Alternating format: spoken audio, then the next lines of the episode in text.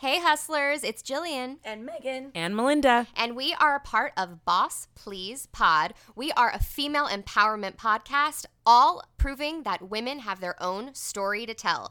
You can get to know us by checking us out on YouTube, iTunes, iHeartRadio, and Spotify by listening to The Hustle, which is coming up soon.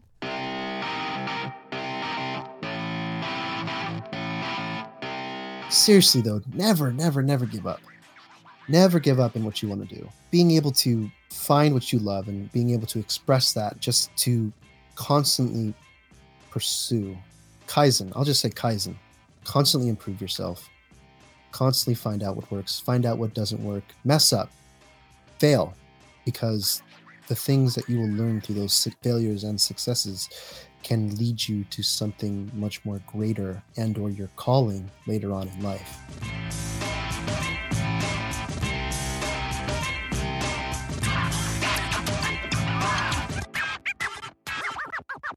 こんにちは。ようこそ、ホリウッドハッスルポッドキャストへ。ここでは、アーティストたちがハリウッドで成功への階段を上っていくストーリーや奮闘話、そして彼らがどのようにして夢の街ロサンゼルスで生き残ったのかを伝えています。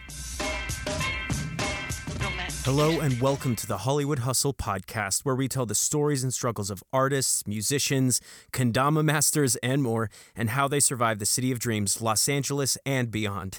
I'm your host this week, Michael Lutheran, and our special episode introduction was spoken by this week's guest, no, Team Hustle family member and one of my best friends, Kel Terrados. Longtime listeners of the show may recognize that name, and that's because Kel was our original sound engineer. He was with us from the launch of the show last June through September when he had to take a step back to focus on getting ready to move his life to Japan. So today's conversation was recorded about a month into Kel's journey in his new home. It's been a little while here on the pod since we had a classic Team Hustle episode in which we get to check in with each other. Normally it's Daniel and I, but seeing as how Kel is part of our family and history of the show, we thought this would be an excellent opportunity for you to catch up on Kel's backstory and hear about his hustle. This is also my first time hosting a full interview, and I couldn't be more happy to do so than with my brother Kel. So, without further ado, let's get to today's Team Hustle conversation. Let the hustle begin.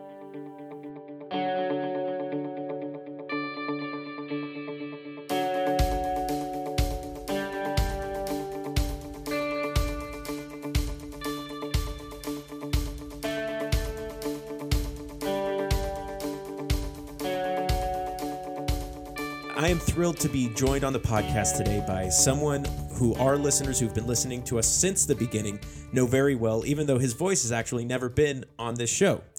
Originally from the Bay Area in Northern California, today's guest has been a musician, actor, filmmaker, business entrepreneur, my best friend since we were in a production of Pinocchio back in 2001, and is officially a world traveler and joining us today from his home in Tokyo, Japan.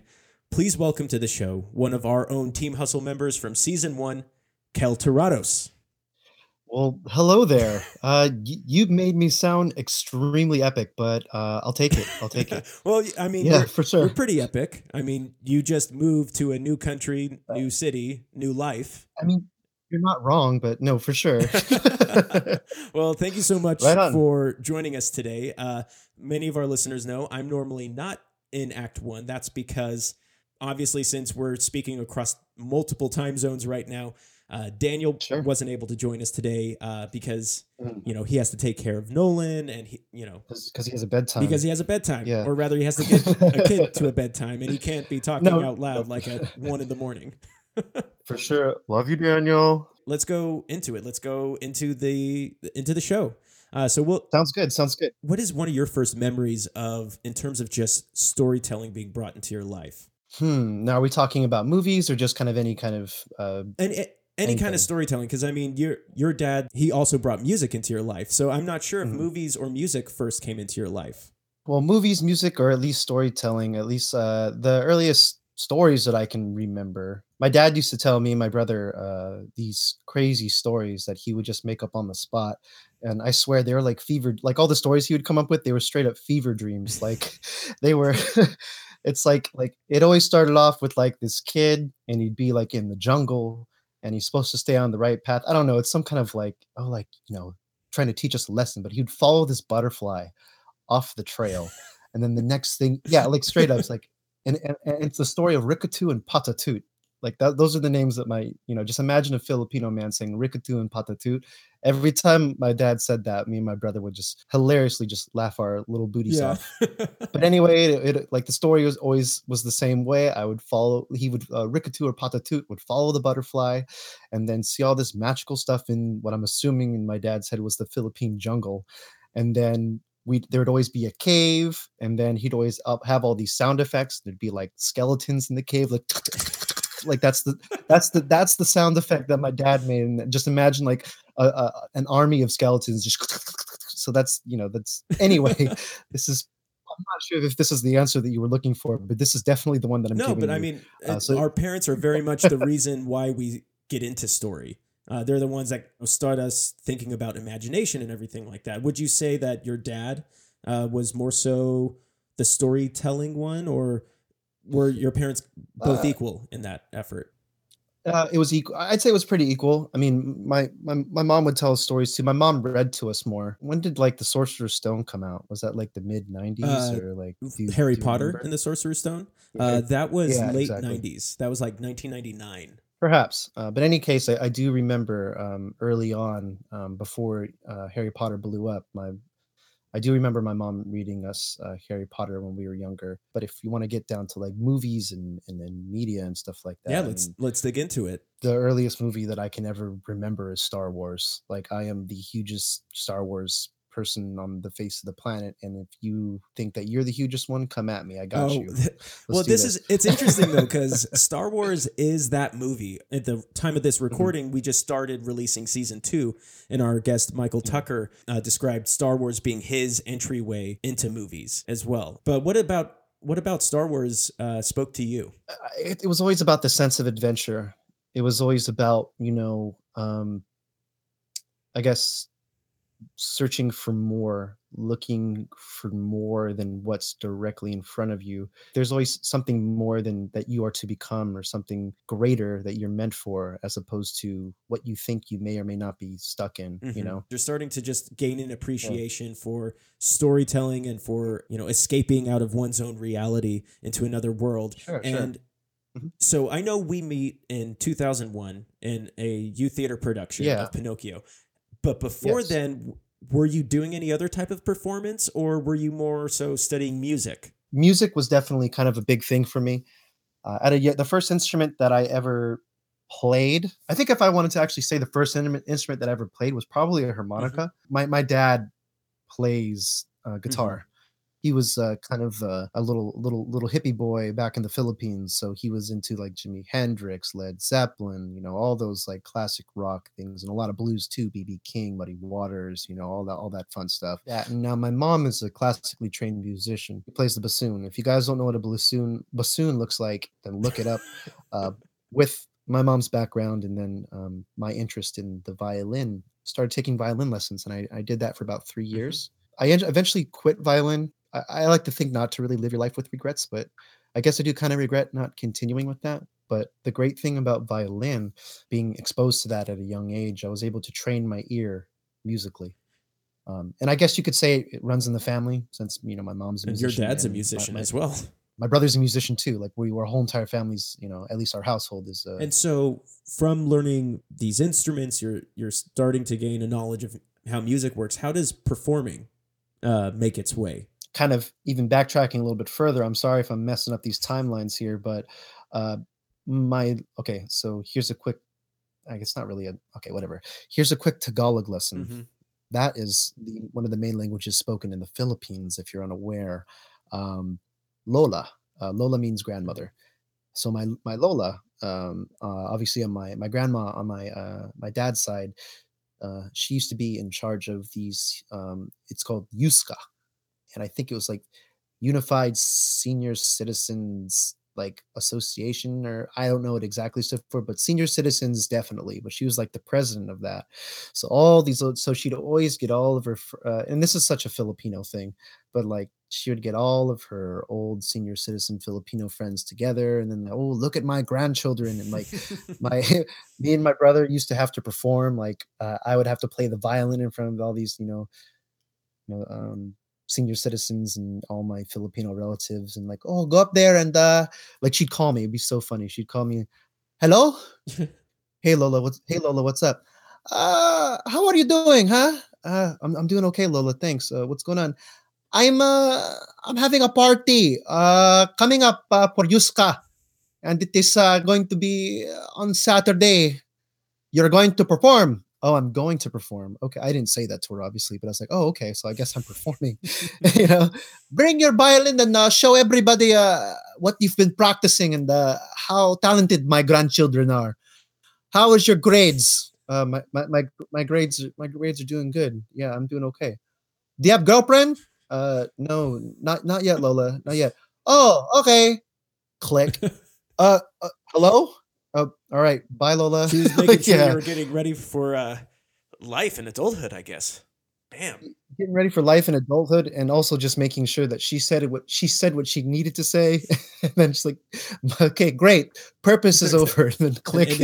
yeah. So you kind of. Yeah. yeah. yeah. Well, and so I know your journey as you get as you got closer to high school um, there was kind of this these two paths that diverged in different directions. There was like theater performance, and then there was music. Mm-hmm. And I know yes. you took the music route, and I took more of like the drama yeah. club uh, acting route. Yeah. And so, how would you say then, like going from like performing all of a sudden in a lot of shows, and now you're just focusing in music? And what I want listeners to know is that like when Kel put himself into this program. Like it wasn't just like, oh, he was just in marching band. It, you you put yourself in multiple programs and you were playing yeah, multiple uh, instruments during this time. Absolutely, yeah. I was, was definitely all over the board there, and I'll get I'll get to that in a, in a sec. But for anybody that doesn't know Michael personally or his family for that matter, everyone in the Lutheran family are just absolutely talented. They're absolutely talented. I, I, can definitely say that um, truthfully. And Thanks, man yeah, of course. Like goes without saying, my dude. One thing that I, I kind of noticed is that, yeah, I, have always been, you know, kind of the funny guy. I was always the class clown, uh, class clown growing up. When we were acting together, I found myself being a little bit more comfortable with music since that was definitely kind of something rooted in me. You know, I kind of saw the, I don't want to say this is like jealousy or envy or anything like that, because it was definitely not that, but at a younger age, like in middle school and stuff, I noticed like I like acting. It's a lot of fun. I love performing. It's a lot of fun doing these plays and everything. But I think that I might be a little bit more suited for something mm-hmm. else. And and always being involved with you know music especially when we were still doing all the plays and everything i found at least within myself having a little bit more success and a little bit more you know i enjoyed it a little bit more than i did say acting. of course i mean when you're so, when you're yeah. growing up i think the the point of sometimes getting involved in all of these different types of activities is to find what you're passionate about and you can enjoy a lot of things you can enjoy sports you can enjoy acting but if music is the thing that speaks to you if music is the thing that makes you happy you should continue on with that and so you you made that choice and i i remember Absolutely. you once tried to you had me audition uh, for the drumline. yeah, for drum for drumline. I think it was, yeah, yeah, and it was yeah. one of those most humbling moments because I. Uh, it, it was one of those auditions that I definitely failed because I, I don't know how to read music. I know Daniel, our host, he knows how to read music just fine. But for me, like you kept showing me, I think it was the xylophone. Yeah, the xylophone is essentially a piano, just it's just laid out like the exact same mm-hmm. way. So the you know the xylophone was another great place as far as percussion instruments go. If you actually want to play notes, is a great stepping stone to understanding music and music theory and whatnot. You did really good, by the way. I just want to throw that out there for someone not not being exposed to like actually reading sheet music. Yeah. On the fly, and then like, all right, show me what you can do. Uh, okay, that's what you can do. You know what I mean? Yeah. But like, yeah, but well, I mean, sometimes you have to yeah try something and fail, right? And that's as artists and I think through life that's one of the things you learn is that you have to fail at times and those are those are sometimes yeah. the moments that direct you to- towards another path. And so that for me was like, I knew in that moment, like, no, acting is what I feel comfortable with. That that's what Ah. speaks to me. And you felt the same way, but with music instead. Absolutely. And, you know, one thing I'll definitely say for all you listeners out there, like failure is probably, you know, failure, it sucks. It hurts. You know, when, when you when you try really hard or you don't try at all and you fail, you know, it, it it- it's a really great learning tool. It's something that you should, you know, really cherish and analyze and think about and learn from because failure is what can lead you to different opportunities to motivate you to reassess things to really think about you know everything and you learn from it my whole entire life is full of failures Mm. And if you don't have any failures then one you're probably a freak of nature or two you're not doing life right you know? Amen to that. so on the other side of things, you have like jazz band, which where you have the Yeah. very strict, um, very formula type of within marching band. With jazz, it's all about improvisation and being loose, but still following a structure. Mm. absolutely jazz uh and anybody that plays jazz or blues and honestly music for that matter but at least for me definitely jazz and blues it's all uh, that all comes from your heart. That all comes from your soul like that is for me like blues and jazz that is like the ultimate expression of what i'm feeling. I could have a terrible day. I could have a really awful awful day and i could just pick up the guitar or the bass guitar. Oh yeah i play bass guitar by the way as well uh, and just you know play whatever i felt like. Being able to express that feeling through music to hopefully please other people's ears if not it's definitely for myself but Mm.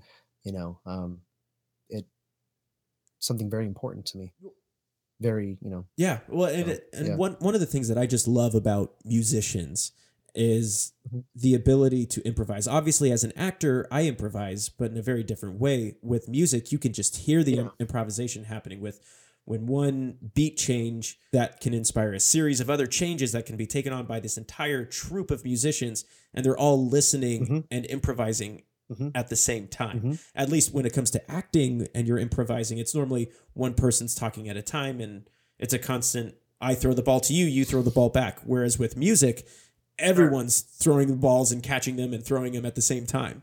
absolutely i think i think one of the things that i really enjoyed about jazz band is i used to jump between playing the bass guitar and the guitar. When i would play the guitar it was more about the chords. You'd play the chords to go along with like the main piece and everything and then you'd get your chance to solo and you know kind of express what you wanted to w- with the music. But the the the, the thing that i liked about playing the guitar and the bass guitar is that the guitar the bass guitarist and the, and the drummer everyone's homies. Like those are your homies right there. Those are the people that you are really paying attention to because you especially even if we take the guitar out of the equation the bass player and the drummer Mhm.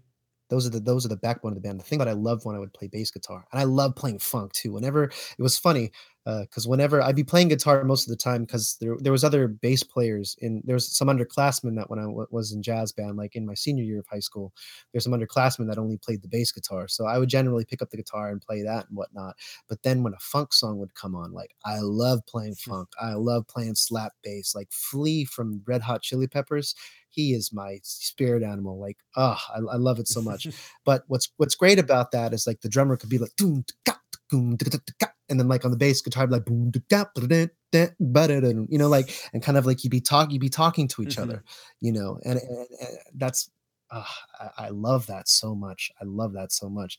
And that's you know just kind of going back onto what you're saying just hearing other musicians doing things call and response and having a conversation through music is one of the most beautiful and at least for me one of the most beautiful things ever Uh, you go through high school and you you're playing all this music, and now let's kind of talk about that transition period from high school where there's always a, a plan, right? There's always Mhm, going mhm. from eighth grade to ninth grade, and then you graduate. And Mhm. so then, Mhm, what do you mhm. do once you graduate high school? yeah uh, well I, I initially I wanted to you know i wanted to make film i wanted to do be i wanted to get into uh, cinematography um That that's And- something that we forgot to mention is that uh, yeah especially after we Yeah. met and became friends and everything, one of the things we did all the time was make homemade films. that was one of my favorite things ever. Like, I think before I, I met you, Michael, and we're gonna backtrack back to when I was really, really young too, kind of when I was seven or eight. my parents used to let me film our family vacations or family outings and stuff like that. And my mom would give me, I think at the time was probably like a 600 or maybe, okay, I'm not going to pretend what the price was, but you know, more than 500 bucks, you know, camera Mhm. that, you know, you would film on. And uh, I had so much fun playing around with that and, and filming those vacations. And then when I finally met you, Michael, and then we kind of got our creative minds together. We started filming all those really silly, fun, and we got pretty serious with it. Though let's be honest, we, got pretty serious, pretty serious with it. And this was before we. I mean, these are cameras that you couldn't even plug into a computer and edit in post. Yeah, like We literally had to look at the tape on the screen, rewind it. If we messed up on a take, make sure that we didn't rewind it a frame before or a frame after our previous take that we wanted to keep, and then start recording there. we were editing on then- the fly. We were editing on the fly. But that's the magic, and that was the that was the great fun of it, you know, like just being able to to see those things and just like, oh darn it, you know, like damn, we didn't we We, we, oh man, what's what's gonna happen to the, the jewel thief? Like, you know what I mean? Yeah. So yeah. Yeah, and so so you wanted to continue on into film, but it also kind of all connects back to Star Wars Yeah. and the love of film. And I know for us, Lord of the Rings as well.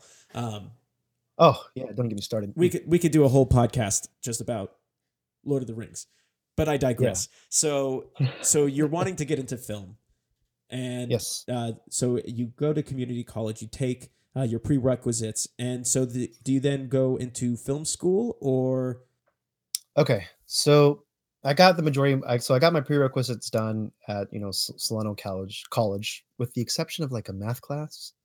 I still have to do that math class, by the way. Um, I won't but tell yeah, anybody? yeah, that's fine. Wait a minute, everyone's listening. I from from from there, you know, I, I really needed to, a change of scenery.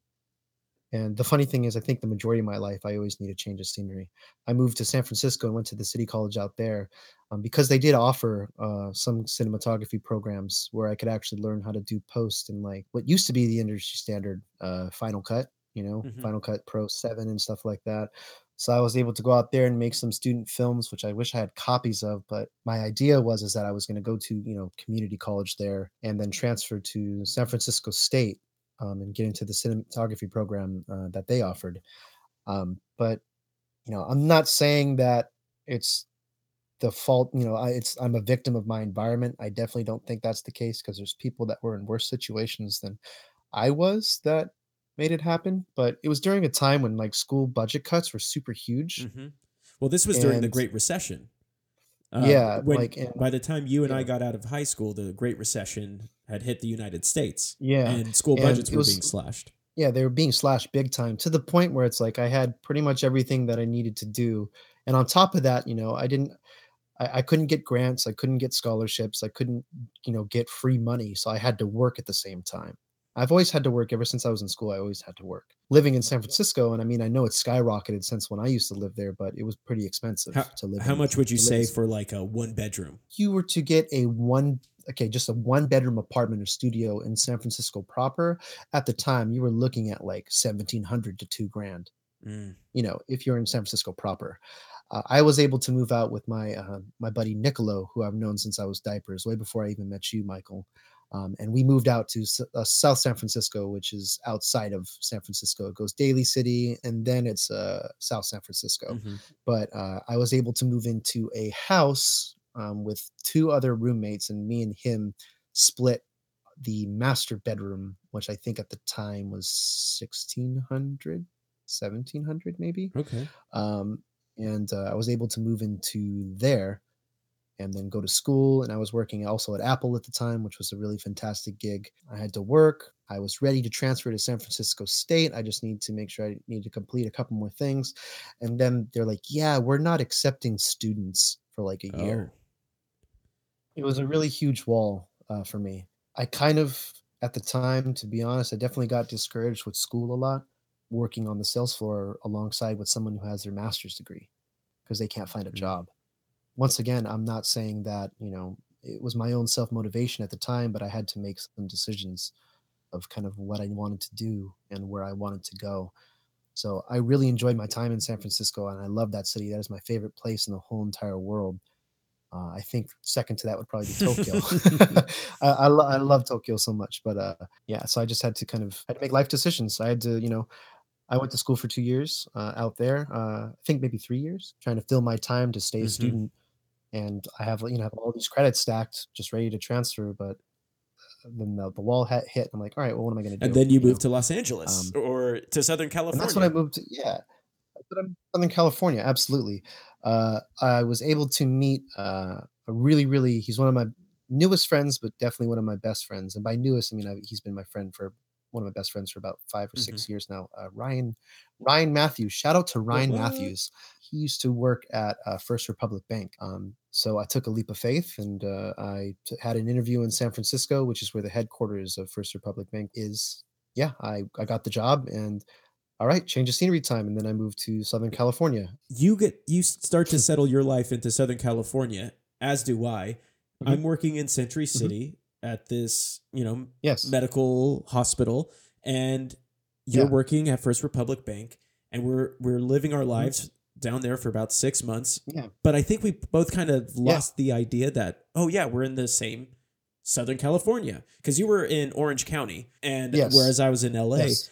and then I think it was about Correct. six months in, you were on. We we called each other. Yeah it was it was really random so so we were texting uh, one time i was like hey what's up michael? What's up stu how you doing man? You know all this stuff like oh i'm doing good you know i'm just working working real hard man doing all this stuff at the hospital medical records blah blah blah. I'm like oh for sure man. Yeah dude i'm working at this bank i'm doing all you know this technical stuff and taking all these phone calls and blah blah blah and you know all Yeah. that good stuff.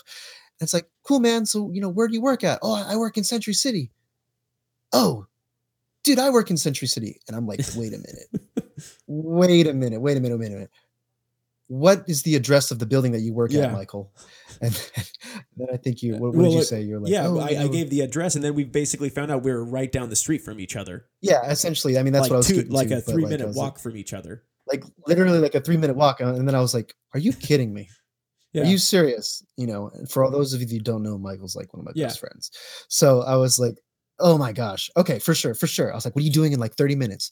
Uh, I'm not, you're taking a break. I don't care what you're doing. Okay, cool. We're gonna we're, we're gonna take a break. So it was one of the most surreal moments of my life, realizing that my best friend worked down like three buildings from where I was working, and un- unbeknownst to each other. And this was this is already this is already after six months that we've I've been in the trenches. Six months after, uh, or like five or six months after I had already been working, you know. And it's just like, are you kidding Yeah. me, dude? Are you kidding me right now?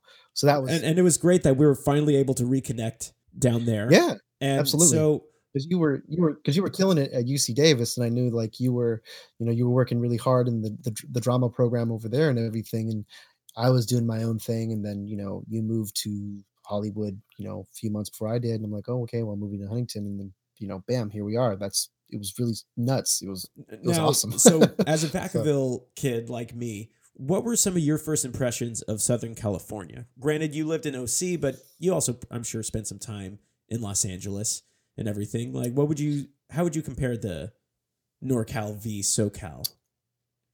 I don't want to get any flack. I really enjoy Orange County. Let me let me start with this.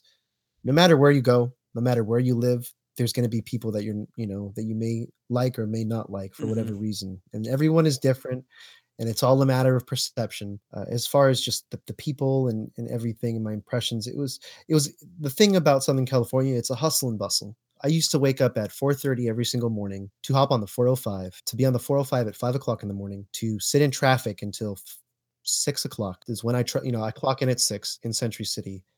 I get off at three o'clock in the afternoon, and if I don't have carpool, it used to take me like an hour 15 to uh, sometimes two hours, especially on Fridays. Coming from San Francisco, where it's it's definitely a little bit different. Public transit is very um, efficient. Public public transit is is efficient, and the thing about San Francisco too is it's a small city. It's only like seven and a half miles across, I think, or Mhm. whatever. Um, but public transit was very efficient, and in Southern California, granted everything is spread out, public transit is non-existent. So if you don't have if you don't have carpool, you're sitting in the parking lot with Yeah. everybody else. I mean, and by, and by the yeah by the parking lot, I mean 405. and you've always thought about getting into Yeah. filmmaking and everything. Did you pursue uh, any type of classes or try and uh, establish any relationships with people? Mm, yes and no um to be honest the last bit of the last like real serious kind of project that I ever worked on was that commercial that you and me shot I still use it in in my San reel. Francisco for Doritos. Yeah. Do you really? Yes, I do. you really? That's awesome. Uh, that was that was probably the last thing that I actually worked on, with the exception of filming like kendama edits or stuff like that on my phone or whatever. Like, I didn't. So that kind of that that those little things kind of satisfied that itch that I had, but I never actually pursued any film or getting onto any projects in the place that is like the number one place to do that. Uh, I'm not saying I made the smartest choices, but I was so drained from working and you know just life and everything. And there's some other factors that I don't necessarily want to get into. But in any case, uh, you know, um, I was just Mhm. I was on that grind. I was on that grind to survive. And some unfortunately at the time, you there's always there's always time for yourself. You you need to always find time for yourself and do what you love. But unfortunately, I kind of sacrificed that. And so it, it You know, was you just mentioned so- kendama. So um, after how, how many years did you live in Southern California? It was about three. Uh, two and a half. And so you decided to go back to Northern California. And so can you kind of Uh, yeah. talk about Mhm.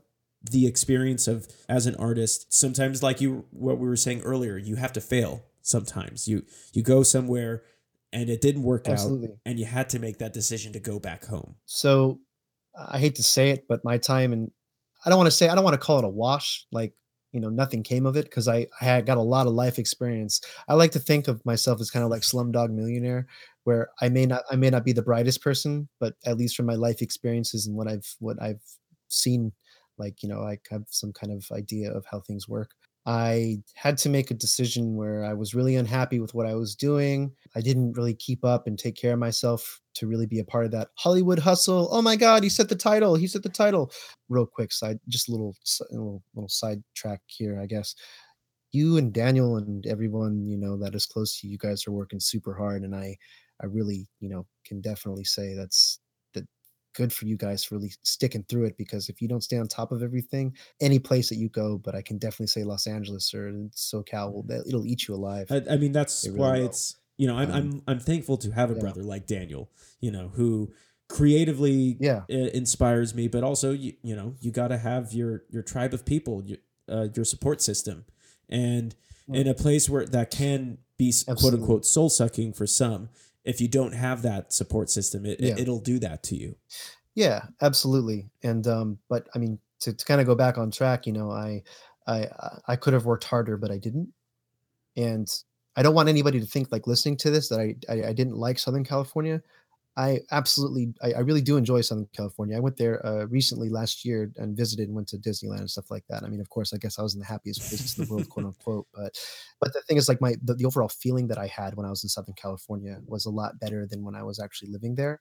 And if some other circumstances would have been different, I feel like I would have enjoyed my time a lot more.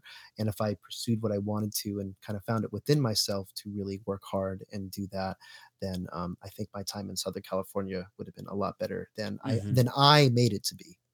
I'm not saying it's a terrible place. It is not. It is a land Well, of opportunity. But sometimes it just comes down And- to not uh, wrong place, wrong time. Absolutely, and that's essentially what it was for me. You know, I was in the wrong place at the wrong time, and I learned a lot from it. And You did find your passion for kendama though through it.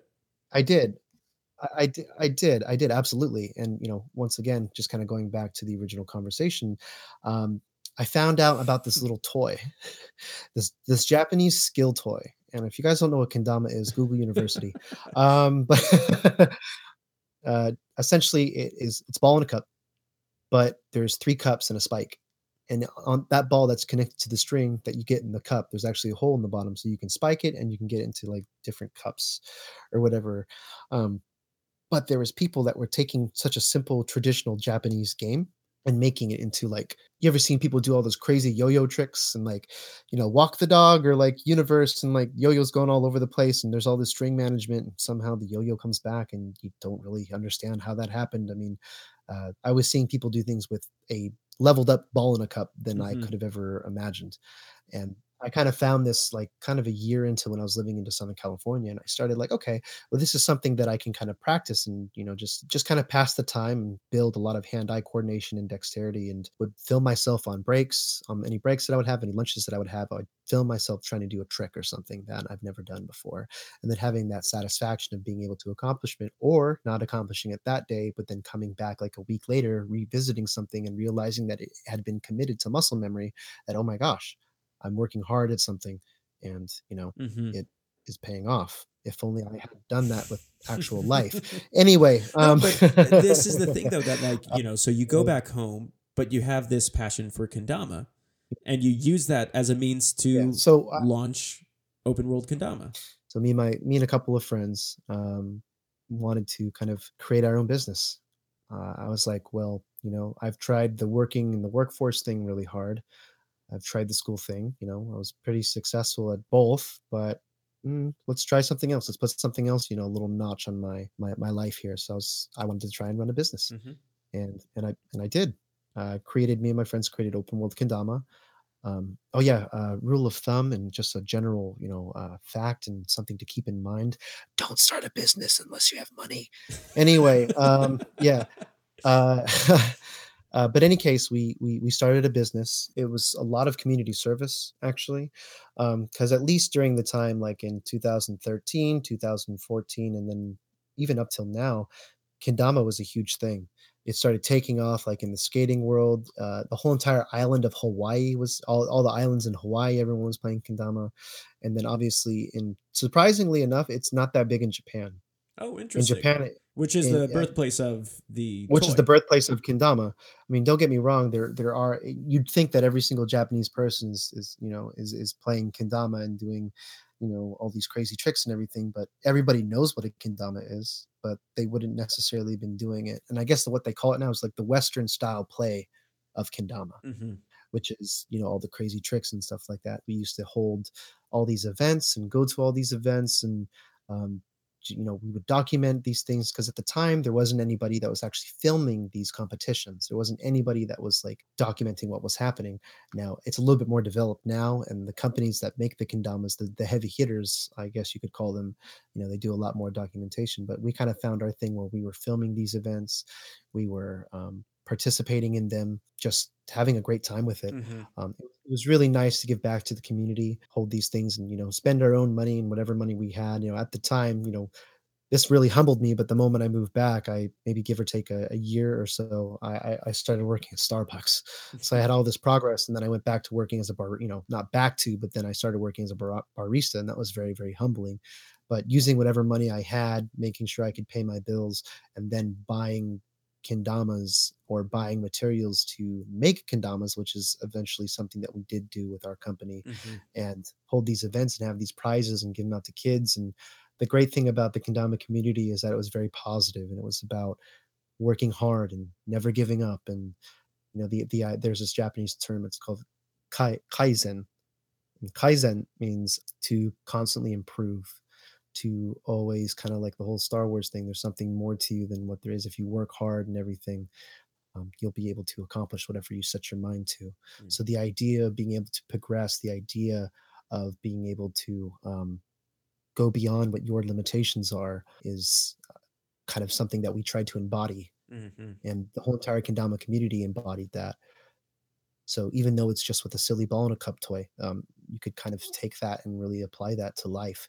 We held all these events. We would buy kendamas, hold these competitions, make sure it's very nurturing. Never be like, "Oh, dude, you suck." No, there was none of that. It was Mhm. always like, "Oh man, try harder," or "Oh yeah, here, let me show you how to do this," or "Hey, can you teach me that?" Like some of these kids that we would have, yeah, man, they. That's one thing. When you're a kid, you just see something and then you do it. You know what I mean? yeah and you know at the time i was like 25 24 25 26 or i think is the kind of the time that I was really heavy into it Mhm. i was just like man my brain doesn't work like that anymore you know what i mean Uh, and that's just you in your 20s That's just me in my 20s you know but you know um i'm, I'm we're still young if you're 20 and within 20 whatever you're still young you're good don't worry about it Hey everyone, Michael here, real quick. Sorry to interrupt this interview, but I just wanted to remind you about the Hustle contest we are hosting right now. You have an opportunity to win the book Create Your Own Career in Hollywood by our previous guest, Alexandra Boylan. Do you not remember who she is? Well, let me give you a quick reminder. Because we think if we have an agent, then all of a sudden we're going to book and then we're going to become a working actor.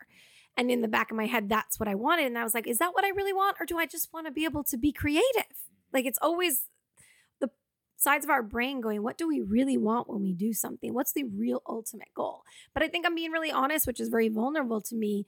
And to be honest, to say, I really wanted an agent. But yet, I also really want to be creative. And I think I, I, I missed out on that part of it because I was so like this part of my brain that was doing the same thing over and over, going, Well, this time I'll get an agent. This time it'll change my career. Then I'll be a movie star. And I was like, I gotta, I gotta stop this. It's not working and it's just ruining me.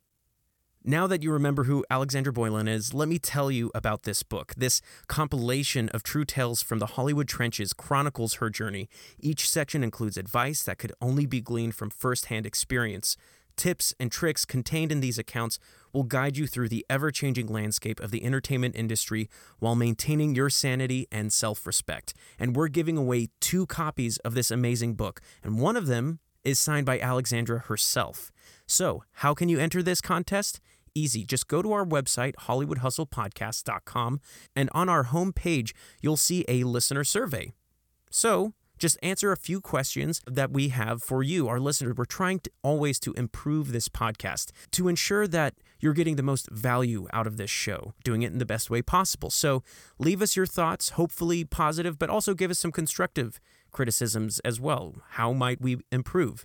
And then once you do that, make sure you include your name and an email address, and you will be entered to win this book. But that's not all. You can enter your name for another entry simply by going to our iTunes account and just leave us a review as well as subscribe to our channel, and we will put your name into the running as well. So that's two opportunities to win this incredible book, something that you do not want to miss, and I hope you take advantage of. So please, after today's episode, just go to HollywoodHustlePodcast.com, take our listener survey, and if you haven't left us a review yet on iTunes, please do so, and you have the chance to win this amazing book. All right, this ad is over. Let's jump back into our interview.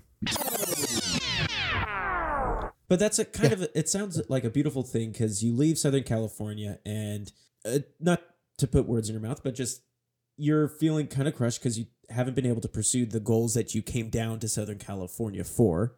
And it Sure. sounds like through Kendama and the that community, you were you found the things that you were seeking down here. Yeah, in terms ab- of ab- ab- positivity and working towards uh, a life of practice. Mm, once again, I said even though I didn't necessarily succeed in what I had originally thought of when I went to Southern California, I learned a lot about myself. Mm-hmm. And I, I took those failures or I took those successes and it's made me the person who I am today. Beautiful. And You so and so Yeah. um, with Open World Kendama, what was the ultimate goal? The main thing, and at least kind of, I mean, anybody that runs a business, if you, you know, uh, we wanted to make money, Mm-hmm. you know, it's no secret. You run a business, you want to make some kind of money. You know what I mean? Yeah. Um, so our i- ideas and goals were um, were to kind of make our own kendamas and accessories and whatnot, and then you know sell them while trying to keep up with social media, grow this following, um, go to these events, put in time, show that we're you know we weren't doing this just just for Just for fun. You know, ju- just for fun. We weren't doing this just to be like, oh, look at us, look what we're doing. We're doing this because we really wanted to do this. And what did you do in terms of social media to kind of build that uh, community? a, a lot of the marketing with Kendama at the time was all done on Instagram. mm-hmm. It was kind of the wild, wild west. So, um, and it, it was like a thing that I found myself doing, players found themselves doing, and everybody around the world where you'd follow the Kendama hashtag, and then you'd see all these people from all around the world, from all different levels of play, trying to do something. And then you'll find that you, you know, I would find that when I first started playing and not even thinking about running a business or anything, that I'd have people that I never even met be like, "Oh, you've got this, you know, try harder." Oh, nice, dude. Even if it was like a super simple trick, there was it was always very supportive. Um, but if you check out Open World Kendama, um, Open World Kendama, K E N D A M A, you can take a peek at the stuff that we used to do. Um, but yeah, we used to post pictures on there. There was like there's like videos that I used to film, and all my colleagues used to film. My friends that we, you know, posted on there, and we gained a lot of our following through that. Social social media is a powerful tool. Yeah. It's a very powerful tool uh, for good and bad, unfortunately. but uh, if you if you got your mind in the right place, it is definitely something that you shouldn't shy away from. And I guess at this day and age, that's probably common knowledge. So Oh yes, here at the podcast, we definitely know about the social media hustle. absolutely, Um, it is definitely a hustle. Definitely a hustle. What what didn't work about the business? If you had to just be take a look at it, and because like you just said, it's no longer in operation right now. What didn't work was just the money thing. Mhm. we actually made kendamas i learned how to turn wood i you know that is like something that if, if i could go back and do that i i, I really would love to do that um, that was another thing that i found that i never thought that i would be into is actually turning wood and making stuff and you know getting different exotic woods like ash wood um, maple and purple heart uh, an actual wood that is the color of purple and gluing them together and making a composite so Mhm. that you'd have or like maybe maybe you take two slabs of maple and one slab of purple heart wood get some wood glue put them together make a slab of wood clamp it let it dry overnight. Lathe. If you guys don't know what a lathe is a lathe is like that tool where you'll see like a piece of wood or anything for that matter connected to two ends that spin Mhm. and then you take like the tool and as it's spinning at a very high rate um, you can kind of shave it and make these things into you know uh, whatever shape you wanted to. And being able to do that and then creating a kendama which is something that we all loved and holding your creation in your hand and like yo i, I did this Mhm. i made i made this and damn it's beautiful you know what i mean like Yeah. you know There, there is Like, you know, definitely yeah. something about like when you're able to tangibly hold what it is that you've made. And hold i mean even I, I mean that can even be said with like creating movies or Mhm. or, or you know or, or just anything anything that you're passionate about if you work hard towards something and then you have a result or you don't have a result like those are that's all great you know Mhm. but like that just just that surreal moment of just like i did this i accomplished this i'm holding my idea my my my yeah my, my dream and my my I, maybe dream's a little bit too strong of a word but i made this I'm Mhm. holding it. It's tangible. In this case, it was tangible. It was actually something that I could hold on to. And yeah, that was that was that was fantastic. So we made some kendamas, which were really really cool. You can check those out on the, our Instagram, Mhm. our old Instagram there. Uh, we made holsters that we didn't actually sell. Um, not to really get too deep into it, but another company claimed that we were copying them, and out of respect, we decided not to sell those. So that was like another thing. It was just like we hit all these hiccups Yeah. and I feel and I feel like if we had gotten into it and actually made product earlier, we would have found ourselves and have ourselves rooted more in the community than we were than Mhm. we were. But you learned exactly. So when exactly did the idea of moving to Japan uh, go into play? After doing the whole kendama thing, after working, you know, at Starbucks for a little bit, I was lucky enough to, and I promise this ties in, but I was lucky enough to kind of get a job doing marketing for a home health business, healthcare business, um, that Mhm. was kind of was able to help me save money and actually save money and not just pay bills, you know? So I told myself, well, I've got nothing to lose right now. So let's go ahead and visit Japan. I've always wanted to go to Japan. Let's visit, you know? And so August of Mhm. 2016, I went with three other of my friends. Um, I'll just throw the uh, my my buddy Joey that I've known my my whole life. My buddy I know Joe Joey Joe- Gordon. Joe, Gordon, who's actually living in Japan right now, teaching English and just killing it. He's killing it out here. He's doing so good. He's hustling so hard. That Japan hustle, he's doing it. Uh, my buddy Andrew and my buddy uh, Sydney. These are all my school friends from some of which Mhm. uh, I knew Joey and Sid before I knew you, but I've known Andrew kind of around the same time that I knew you. Um, yeah. but we went and visited. We went to uh, so in August we went during Obon. We went to this place in Kyoto called Arashiyama, and um, um, Mhm. it's kind of kind of like an old town, like Kyoto, like kind of area to to look at. Um, there, there's like a lot of attractions there. There's like a temple out there and whatnot. But the one thing that you'll notice when you go to Japan is that Japan runs on a different frequency than just say the United States does. And I'm not talking about the earthquakes. uh, but you do you mean human productivity or everything. Hmm. I've personally, I have at least in my life. Uh, granted, I'm in Tokyo, which is the hustle and bustle. I had never felt at peace with myself so much um, than I have ever since I've been here. And I knew that I had to figure out whatever I could do to kind of get here. Not to really go too sidetracked, but uh, there's this whole crazy like Cinderella story that I could talk about about my current girlfriend right now. But it was like, like I'll give you guys the Cliff Note version. I uh, uh, I I only had was talking to her online like while I was here, like the the, the, two the one and a half days that I was in Tokyo. I somehow found her. Um, we never met. I left Japan. I never met her. Um, we started talking all the way in through 2017 in February. And then she actually had flown out to California to come visit me because she thought that I was interesting enough to say hi. And the rest is the, the rest is history. Um, uh, I, I love Yeah. her so much. She's she's the best. Um, yeah. Um, so That is yeah, amazing. that's it- it's That it's is pretty so crazy. beautiful. Super beautiful. It's it's yeah. It sounds crazy. I always tell people, I know it sounds crazy, but trust me, it's it's legit. It's legit. Trust. It's legit. It's definitely a part. Like, hey, I'm I'm really lucky that I get to spend this time with you in your your country. You know, there's been a lot of stuff that's been that has been going on in my life, and I'm not saying I'm old, but I'm 28 years old. I'm I'm turning 30 in, in, in in two years. And I'm not saying 30 is a benchmark for anybody, but at least for me, like I want to be able to experience some things before I really need to think about kind of settling. You know what I mean? And there's also just something about, you know, we're both from Northern Mm-hmm. California.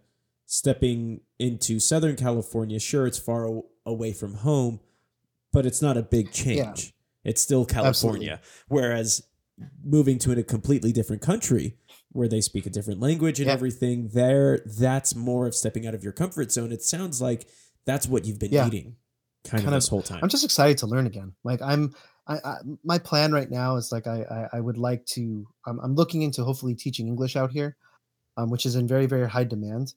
Um, so if you have a college degree, and you want to move to Japan for whatever reason, it, it I'm not, it's not super easy, but it, it's a little bit easier to get to Japan and teach English with some of these companies Mhm. and live you know live anywhere in japan for for that matter and be able to experience it while making money and usually they're all inclusive like they'll pay for your room and board and everything too and So, what's the cost of living in Japan like com- uh, comparative to California? uh in in tokyo tokyo proper uh i can't really speak on that i live in the greater area of tokyo i technically live in a city called yokohama which is outside of tokyo and um, more specifically i live in the Azam- azamino Mhm. area and um, the apartment that i'm currently living in uh, with my girlfriend with the conversion and everything maybe 700 bucks a month Mhm. and you we have we have a kitchen we have a fridge we have a nice you know shower uh, we have a sink we have a, a toilet we have a washing machine a pretty decent living area like like living room slash bedroom so it's kind of like what you would pay like $2000 in san francisco right now for for about $700 Yeah. so a bit cheaper and more, or rather affordable, more Uh, affordable. Yeah, it's it's it's it's definitely more affor- affordable, you know. And I, I am lucky enough, I guess, to be able to split that rent. You can find there's a bunch of different things you can find, but it's definitely doable as compared to living in. Unfortunately, the majority, at least now, the majority of parts of Yeah. California. And I know you spent a lot of know. 2017 getting ready for the move. Uh, you you did a lot of planning uh, for this. This wasn't like I've always wanted to live to Japan. You know, found the love of my life. Go. You you took your time. You figured it out. I've been planning. I had been planning for about a year to come. Any big here. major tips you would give to someone who's looking to really transplant their life to someplace new? uh, I can definitely say, just do it.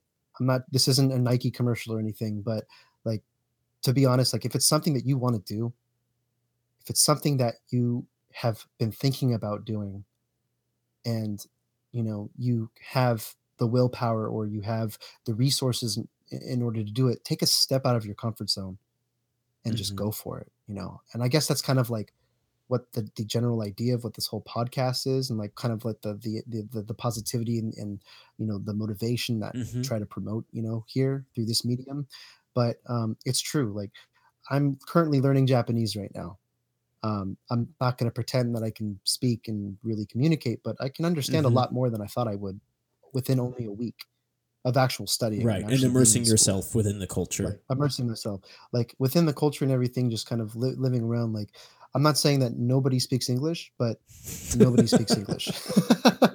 Yeah. You know what I mean? And it's like, you know, I, I taught myself how to read hiragana and katakana.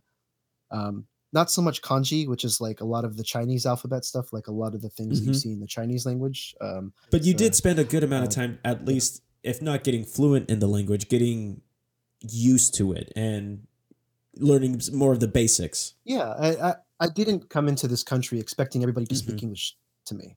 I didn't, I didn't come into this place expecting everyone is going to, you know, I am the foreigner here.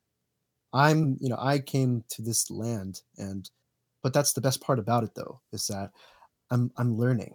I'm experiencing new things. I'm finding things about myself that I didn't know. hmm even now you know like i'm i'm i'm so motivated to, to, to do some things that i haven't even really thought about in the past five or six years and i'm kind of seeing the path being laid in, f- la- la- you know, laid in front of me um, that i'm just trying to follow and you know maybe diverge and maybe it'll turn into something else but i'm i'm really getting into my my groove i'm, I'm really getting into my element and i didn't think Dude, that i'd ever I, find it here I'll just say, as And- as your friend, yeah you know I couldn't yeah. be more happy to Mhm. hear that because I know, I I know for sure because I know I- I- you went yeah. through some hard times, and I know that I know that life comes at you in in ways that you know you were lo- hoping to go to film school, and that didn't necessarily work out at that time. Mhm.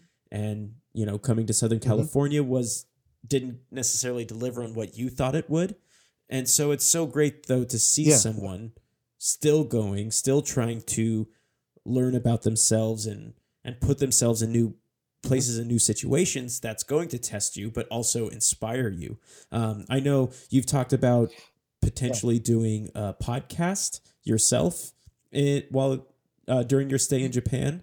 Yeah uh podcasts or uh, youtube channel slash i'm starting to build up my personal instagram again. I'm going to start filming a lot of kendama videos again.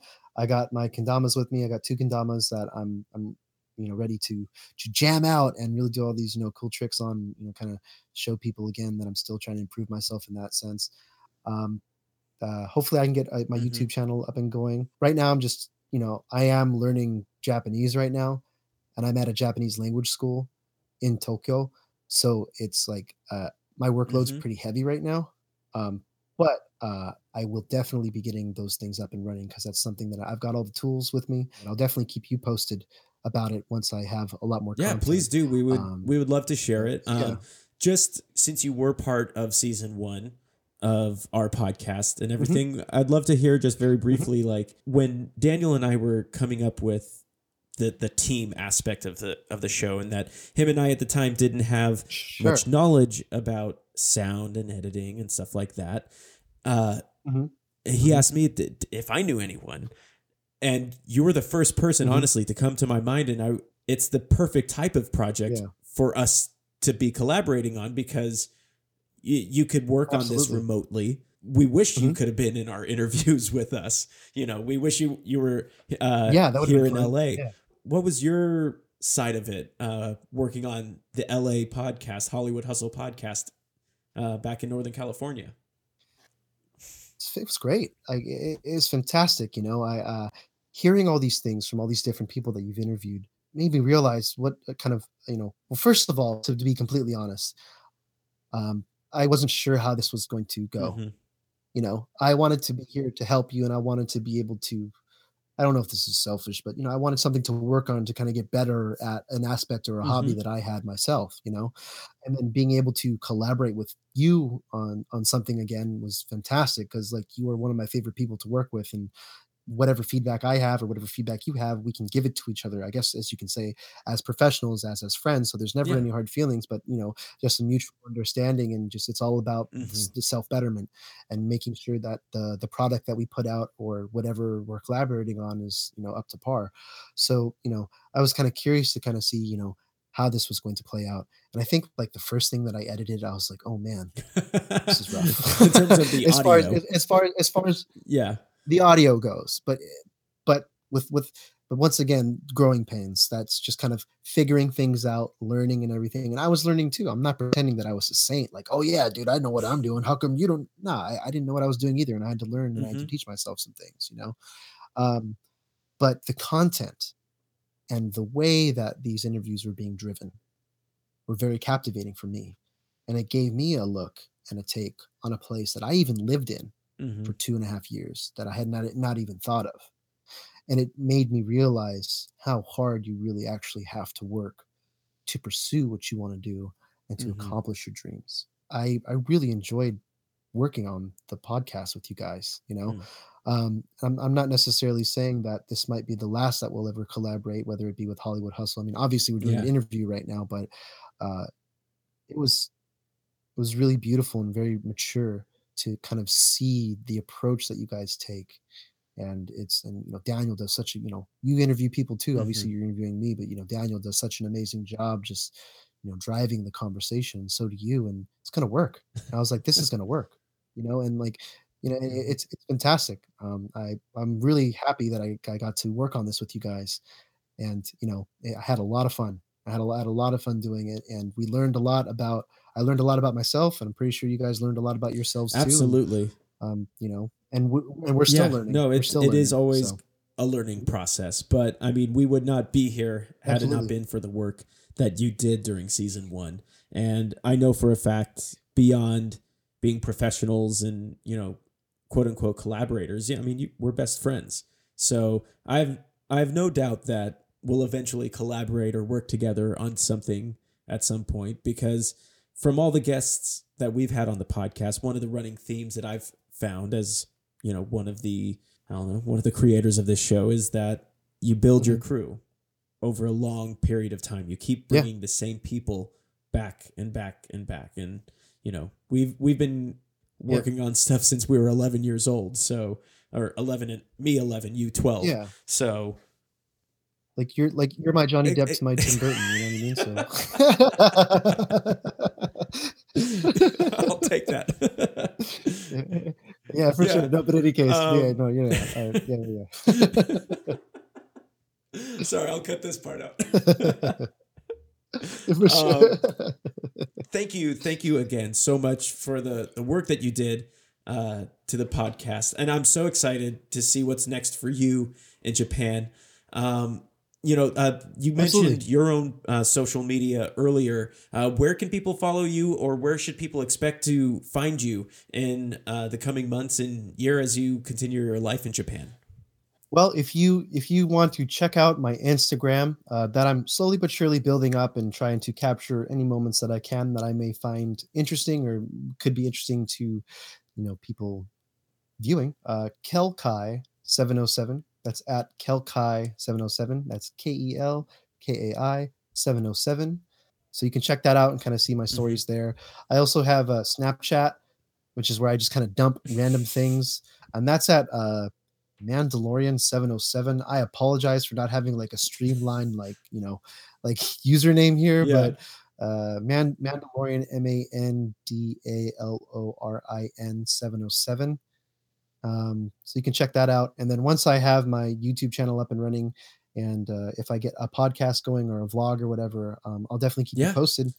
Um so you can tell all everyone out there what I'm doing and stuff so y- y'all can check out what I'm doing out here and that there Nihon. That's that's Japan if you didn't know that. So not sure I went southern there, but there we have it. it's happened it's recorded and it's staying um That's uh, Daniel cut that out anyway. So definitely check out Kel on uh, Instagram and on Snapchat. Uh, Kel, any last uh, piece of advice uh, you would give an artist, knowing that you've been a musician, actor, business owner, um, Mhm. you've been an art, an artist in transition. You could say you've pursued many uh, interests and everything, and sometimes uh, yeah, you know you've and you found success in each one of those avenues but it's taken you you know from home to LA and now Japan uh you've you've Yeah, had a yeah, very yeah. storied journey so far so who would what kind of advice would you give to an artist in transition or or an artist trying to find uh their ultimate destination of where they want to go seriously though, never, never, never give up. Never give up in what you want to do. Being able to, you know, find what you love and being able to express that just to constantly pursue uh, Kaizen. I'll just say Kaizen. Constantly improve yourself. Constantly find out what works, find out what doesn't work, mess up, fail. Because the things that you will learn through those failures and successes can lead you to something much more greater and or your calling later on in life and the one thing that i will definitely say is don't wait around and expect things to happen around you because they sure Mm. as hell won't. Your world is what you make of it. And if that consists of playing video games and eating chips so be it. But if you really want to show the world who you are or yourself or whatever the case is just work your hardest. Stay focused. It's okay to lose focus but just remember what your goal is and never lose Mhm. sight of that and as long as you put in the time you will be successful Really good advice. I I, I absolutely Yeah. agree, and I th- thank you, Kel, for you know sharing your experiences with us today. And you know, I thought I think that was perfectly said. yeah Now, it wouldn't be a Hollywood Hustle interview if it weren't for a very special Mhm. quiz. After Friendster oh yeah and before Facebook, there was a social Okay. media website called MySpace.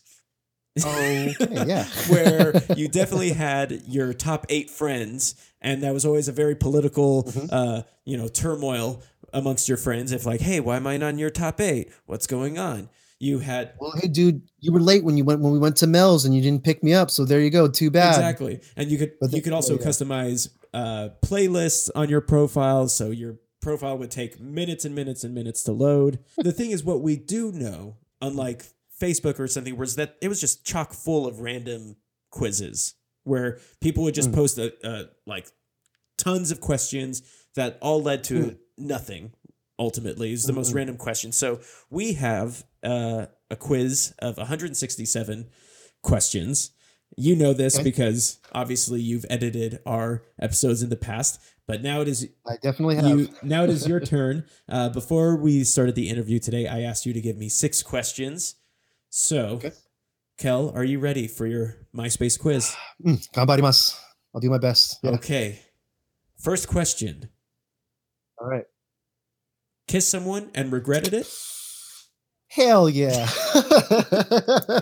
i don't live my life in regrets but yeah Yeah, that happened. his name was michael anyway go on Strong or weak? What?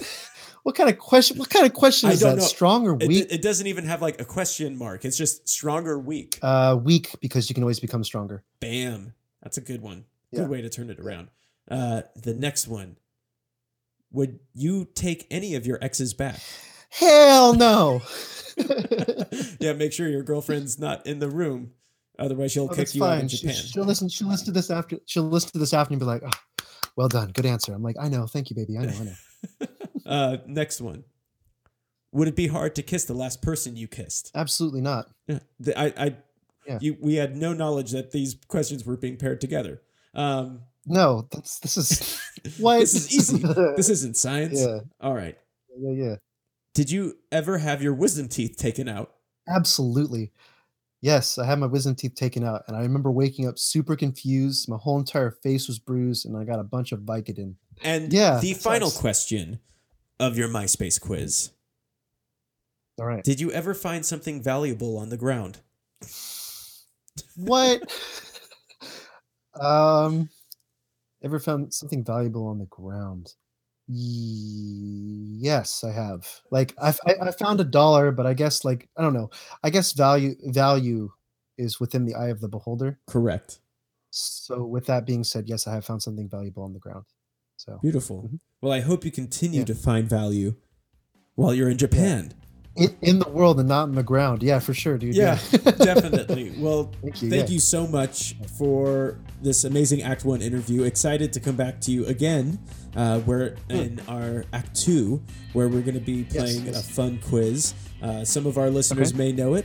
You probably know of it. Uh, it appeared early on in our podcast, so we're excited to bring it back next time. But until then, make sure everyone you follow Kel on Instagram, and that's again at KelKai707, and Snapchat at Mandalorian 707. I'm so sorry, but yeah, you're right. Yeah. All right. Well, thank you again, Kel. Uh, looking forward to speaking Sounds to you. Sayonara. Also, love you, buddy. Love you too. Okay, bye.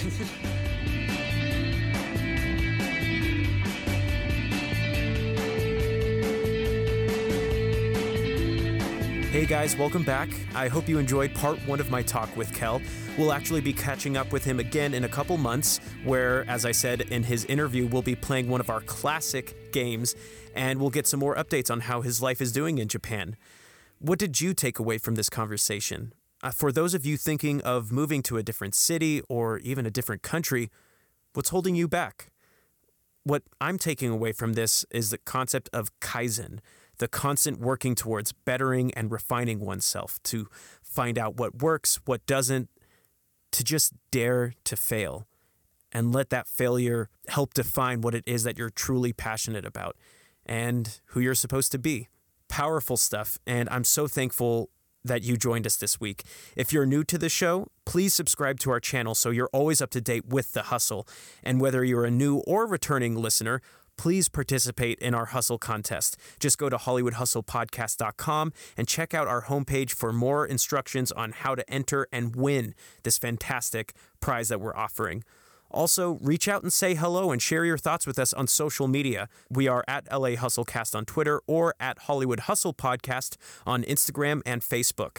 I am at Michael Lutheran wherever you are in terms of social platforms, and reach out to Kel at Kel Kai 707. That's K E L K A I 707 on Instagram or at Mandalorian 707 on Snapchat. Speaking of social media, next week we are back with a special one act interview with Brian Peters, the digital marketing strategist for the social media management platform Buffer.